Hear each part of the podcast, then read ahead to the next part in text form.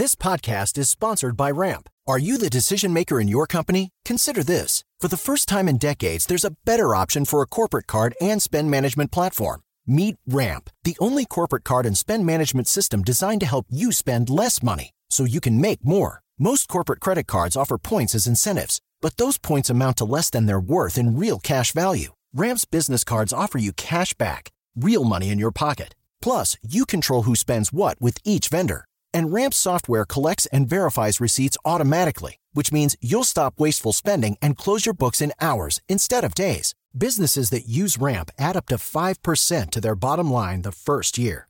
If you're a decision maker, adding Ramp could be one of the best decisions you've ever made. And now get two hundred fifty dollars when you join Ramp for free. Just go to ramp.com slash easy. Ramp.com slash easy. R A M P dot com slash easy. Cards issued by Sutton Bank and Celtic Bank, members of F D I C. Terms and conditions apply. If you love sports and true crime, then there's a new podcast from executive producer Dan Patrick and hosted by me, Jay Harris, that you won't want to miss. Playing Dirty: Sports Scandals. Each week, I'm squeezing the juiciest details from some of the biggest sports scandals ever. I'm talking Marcus Dixon, Olympic gymnastics, Cain Velasquez, salacious Super Bowl-level scandals. Join me on the dark side of sports by listening to Playing Dirty Sports Scandals on the iHeartRadio app, Apple Podcasts, or wherever you get your podcasts. The Elevation with Stephen Furtick podcast was created with you in mind. This is a podcast for those feeling discouraged or needing guidance from God. Together in this podcast, we'll dive deep into scripture, uncover the powerful truths that will help you rise above your limitations and embrace your full potential. We're here to equip you with the tools you need to conquer life's challenges. Listen to Elevation with Stephen Furtick every Sunday and Friday on the iHeartRadio app, Apple Podcasts, or wherever you get your podcasts. Please welcome Mike Lyons, military analyst. Mike served with various military military organizations in both the U S and Europe throughout his career, decorated with the Bronze Star, among other things. Mike, how are you, sir? Hey, Joe, great to be back with you. Uh, on a lighter note, first of all, our executive producer, Mike Hansen, informs me that he bothered you in the midst of the Super Bowl yesterday as you were attempting to enjoy that great national holiday. I apologize for that. No, no problem. No, no problem. I'm always on. I'm always available for you guys, of course. No worries. Thank you. And that's what a worker he is, too. He's amazing. Anyway, so uh, I, I saw the latest headlines over the weekend were that a number of nations were evacuating embassy personnel, yeah. civilians, that sort of thing. Uh, I don't know uh, on what basis they make those decisions, but the number, the sheer number of countries doing that was pretty ominous. It is, and we're all trying to look for the historical analogy at this point. You know, is it nineteen fourteen before first, you know, the First World War? Is it uh, appeasement to take place in nineteen thirty-eight with Munich and the British? Is it Independence Day where, you know, the spaceships are all kind of lining up and everyone's trying to get out of the cities before something happens? And so I, I think that they're going to give diplomacy one more chance. You saw that the Ukraine minister is going to look to talk to Russia with this uh, now potential promise of not joining NATO, but that's really not a, a anything that, that's tangible whatsoever, because the, the bottom line is to get Ukraine and NATO, it would take one hundred percent um, agreement of all other NATO countries right now, and, and Turkey wouldn't agree with it, neither would Germany, and neither would a bunch of other nations. So that, that really is a fait accompli, and that's so I, I don't think that Russia's going to take that seriously. They want more. They're going to want um, maybe a new missile defense treaty. There's a lot more things that Vladimir Putin wants, uh, or else he likely launches um, a, a kind of combat on the on the, on the continent we haven't seen since the Second World War. You know what I don't have a grasp on at all is whether Putin is sincerely seeking uh, security uh, concessions of the sort you just described, um, mm-hmm. or whether this all is a pretext for snatching up land that he considers rightfully part of the great restored Soviet empire. Or, or does he have both options uh, to him, and, and he's neither one nor the other necessarily?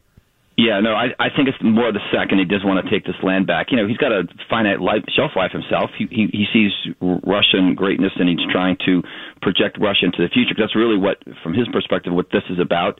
And the only way that a country does that is by taking over resources. I think I think he's got to be faced with the decision of taking Crimea, uh, taking already taking Crimea, taking Ukraine, and possibly destroying things that he's going to want to use in the future.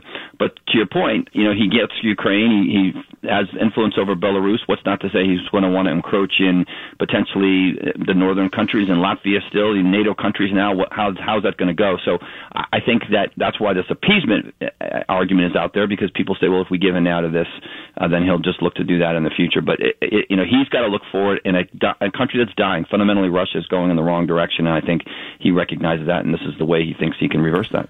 Well, yeah, I guess what I'm asking is, um, are the international diplomats trying desperately to, to talk sense to Sergey Lavrov and all the Russians? Are they just Neville, Neville Chamberlain going to Hitler? And there was never anything that was going to appease Hitler. He had a specific plan.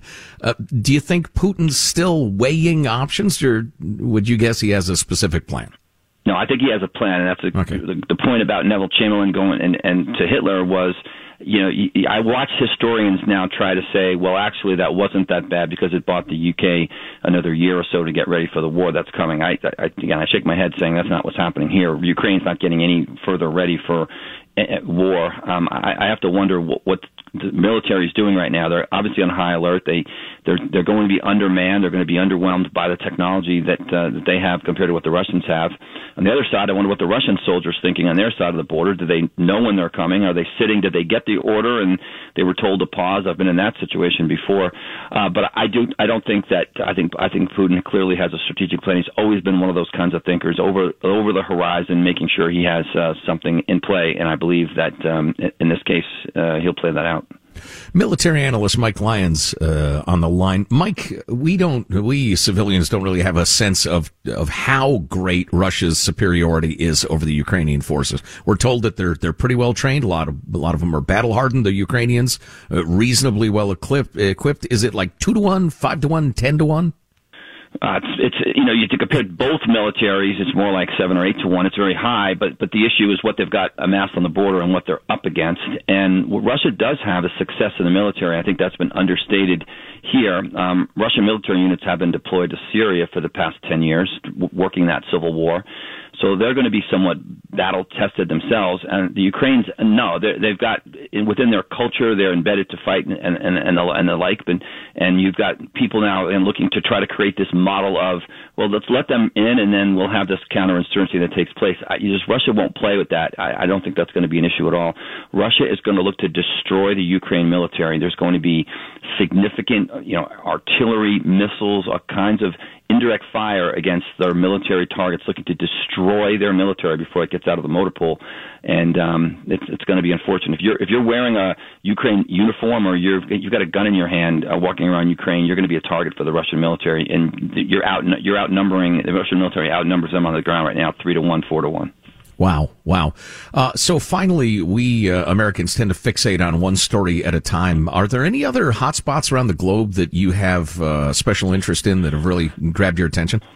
I'm always looking at the Middle East. I got my son deployed there, so I've got a little, you know, my, my eyes there as well with what's going on with the missile, uh, with the um, Iranian missile deal, or I'm sorry, the nuclear deal. Mm-hmm. Um, I, from a military perspective, though, we continue to project power, and I think, um, you know, this is going to give us an opportunity to, if we do this properly, to, to really think about if they do decide to go in Ukraine, what what are we going to do? We got to start protecting our our assets that uh, are in space. If we're going to help the Ukraine military, which is what we would do now, let's see if, if they do roll tanks. Um, we've got some um, ground surveillance radars and things that we could possibly help them with intelligence and information. Um, I do I do think that next fifth dimension will take place in outer space, and there'll be there'll be combat up there at some point. And the question is, you know, perhaps this is, this is the precursor to that. If we can, you know, protect those assets there, I think we'll be okay. You know, that's a topic we ought to pursue on another day. Absolutely mm-hmm. interesting, and the idea that.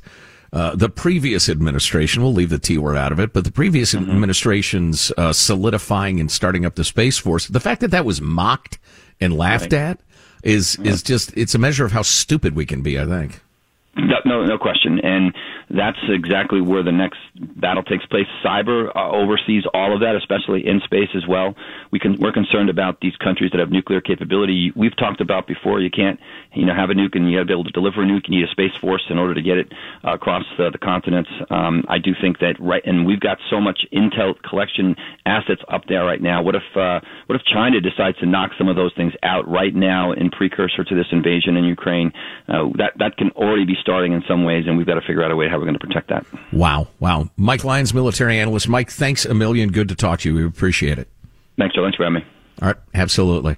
Wow, the idea that uh, the next front in warfare is blowing each other's satellites out of the sky, and then I would imagine aggressively launching dozens, hundreds, thousands more satellites up into the sky so our eyes and ears uh, continue to function up there, because I know that's that's an enormous part, uh, part of American military capability is, uh, A, communications. And uh, and that's that's a, a great field in itself if you ever want to get truly wonky about the communication systems we're trying to design, so that if they knock out A, we go to B, if they knock out B, we go to C, and, and just always have a certain amount of reasonable command and control. But the idea that um, that all of that is now vulnerable in a way that it hasn't been in generations, I mean, whew, that'll get your attention. If you love sports and true crime, then there's a new podcast from executive producer Dan Patrick and hosted by me, Jay Harris, that you won't want to miss. Playing Dirty: Sports Scandals. Each week, I'm squeezing the juiciest details from some of the biggest sports scandals ever. I'm talking Marcus Dixon, Olympic gymnastics, Cain Velasquez, salacious Super Bowl-level scandals. Join me on the dark side of sports by listening to Playing Dirty: Sports Scandals on the iHeartRadio app, Apple Podcasts, or wherever you get your podcasts.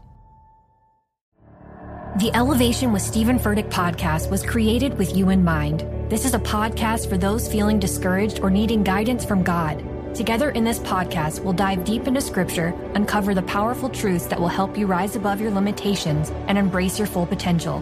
We're here to equip you with the tools you need to conquer life's challenges. Listen to Elevation with Stephen Furtick every Sunday and Friday on the iHeartRadio app, Apple Podcasts, or wherever you get your podcasts.